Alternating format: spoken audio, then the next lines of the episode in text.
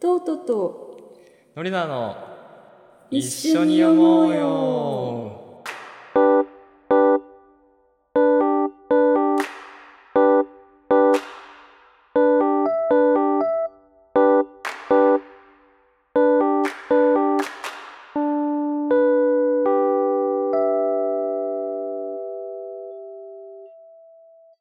えっとですね今日はちょっと私緊張してまして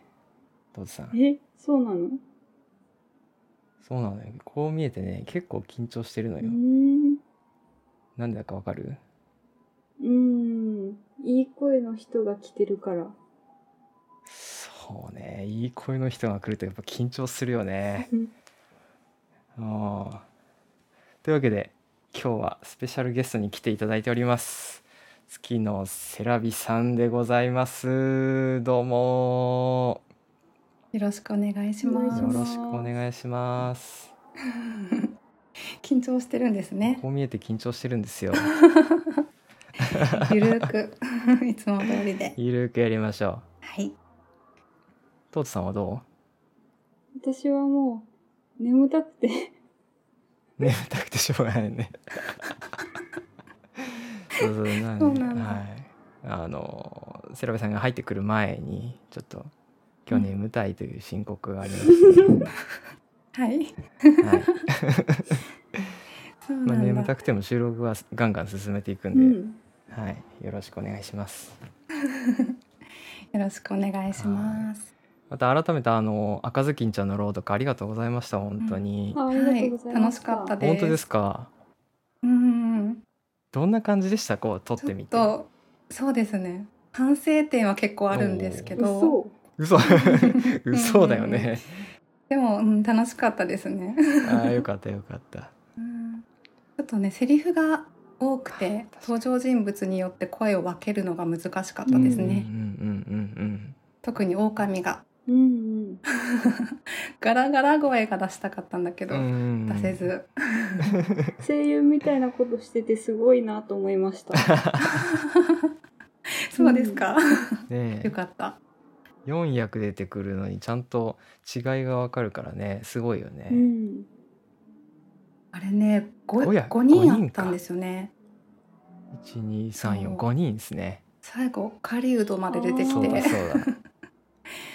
だなんです。で、狼がさらにおばあちゃんのお家に行って、うん赤ずきんちゃんのふりをするっていう時のあー名前が一番難しかったでなす。るほどねうんうん、そうそうそうそう。そうかすごいなガラガラで行くべきか、ちょっと高い声を出したいけど出せない風にするべ きか葛藤があったんですね。悩んだけど、 うんあんな感じになりましうんたいやい。やすごい良かったですよ。もうう、んもらった時に私ははい連続で3回ぐらい聞いて、で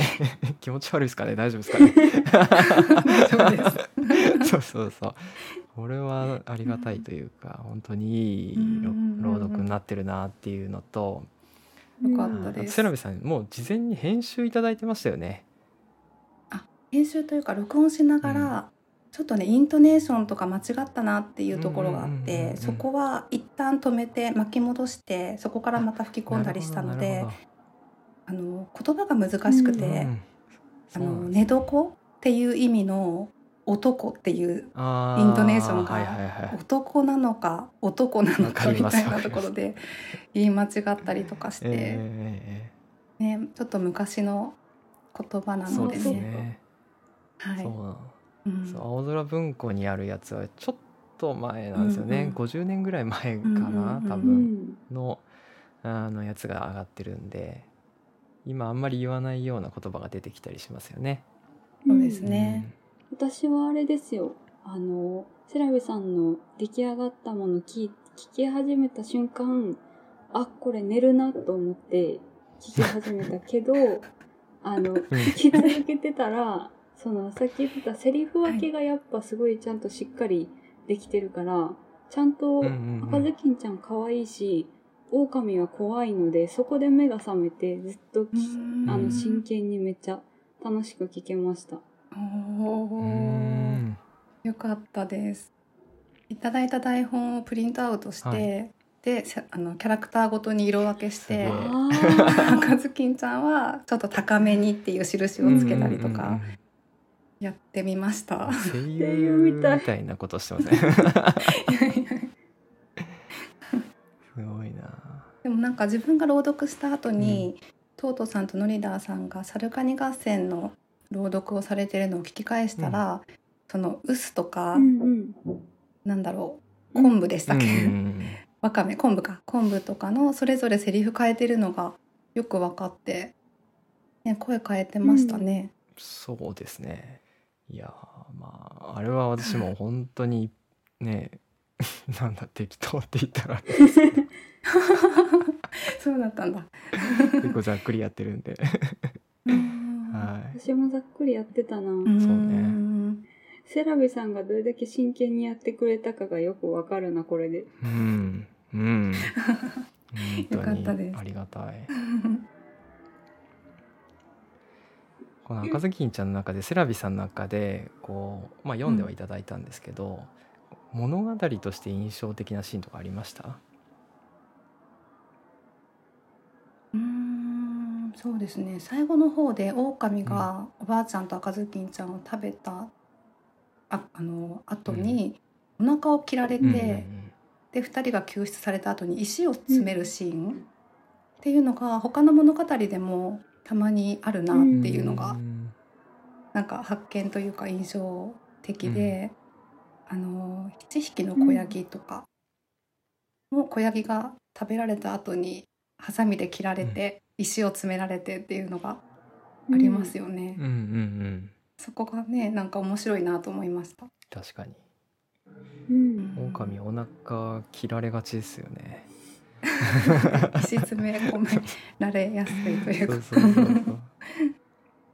というか、ねそもそも狼に食われて、丸飲みされて、胃の中でまだ消化されてないのかっていう、そこから 聞いてて改めて思いましたね。そうですねうん。その辺は童話だからファンタジーなんだろうけど。うん。うん私今回あの改めて聞いててびっくりしたのが確か狩人がそう最後石石詰めたというかまあ狼うんを退治したっていうのがあれですけど、うん。まああの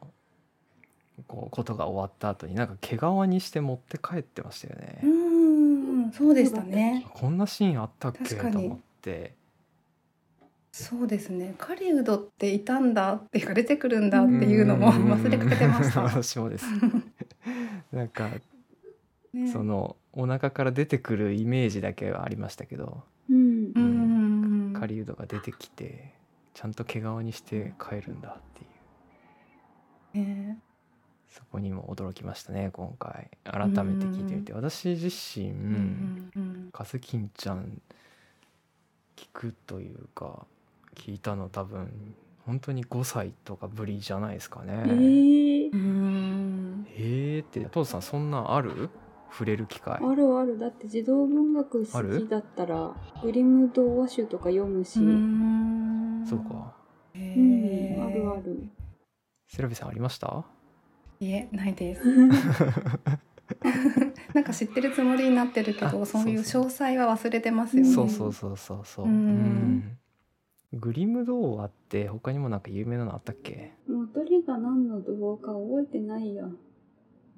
ごっちゃになっちゃうアンデルセングリム先ほどセラビさんが言ってた狼と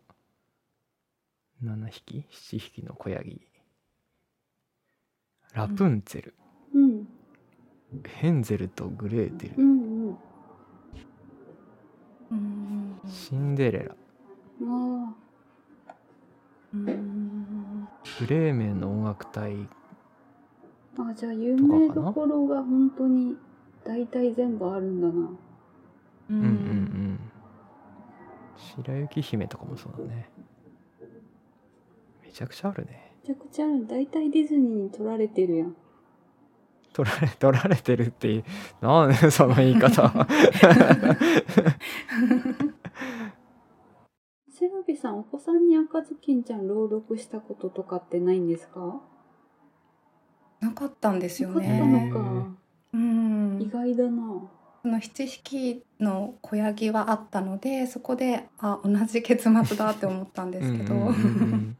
でも子どもたちもこの朗読気に入ってくれて うん、おーうん結構この今日配信される前に何度も聞いてました、えう。ー、うんん、でも私っていうのは分かってないみたい でえああ、機械からそう音がしてるみたいな感じなのかな。はい、そうなんだああ、なるほど。今までのこう一緒に読もうよの朗読会もうんまあ何回かお子さんに聞いてもらってると思うんですけどはい、そのいつ聞いてるんですかそうですね大体寝る前に聞いてから寝るっていうか、んあと車で移動中に聞いてますね車の中で。えー うん結構ピーター・ラビットはかなり再生してるとえ思い ます。ー、うちの子が。そういや多分半分ぐらいはあのセロイさんちの再生回数だと思いますかもしれないです。うんそうそうそうじゃあ私の声もう分かってるかな。うん、分かってると思います。ノリダーさんの声あも。本当ですかうん、あのお二人の朗読じゃない回も聞きたいって言ってうん聞いてます。えー、嬉しい。でも分かんないですよねさすがに言ってる内容はそうですね。完全には理解できてないと思うんですけど、うんうんなんかこうゆったりとした感じなのうで、んうん、なんか聞きたくなるみたいですね。えーんそうなんだ今日セラビさんに来ていただいてるんでいろいろ聞きたいことをまとめてるんですよ、実ははい。おおーお一旦ここで前半終了しまして後半はうん。まあセラビさんと雑談というところでいきましょはい。また一緒に読もうね。ー。バイバイ。うバイバーイ